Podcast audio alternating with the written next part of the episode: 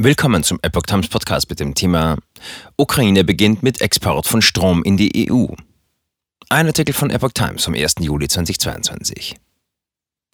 Die Ukraine hat nach Angaben von Präsident Volodymyr Zelensky damit begonnen, Strom in die EU zu exportieren. Die Ukraine hat begonnen, über Rumänien in bedeutendem Maße Strom in das Territorium der EU zu exportieren, sagte Zelensky am Donnerstagabend in einer Videobotschaft. Das sei nur die erste Etappe. Wir bereiten eine Erhöhung der Lieferungen vor.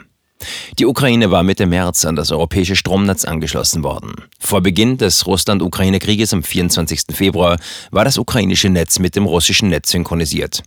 Am Donnerstag schrieb EU-Kommissionspräsidentin Ursula von der Leyen im Kurzbotschaftendienst Twitter, die Ukraine könne fortan Strom auf den EU-Markt exportieren.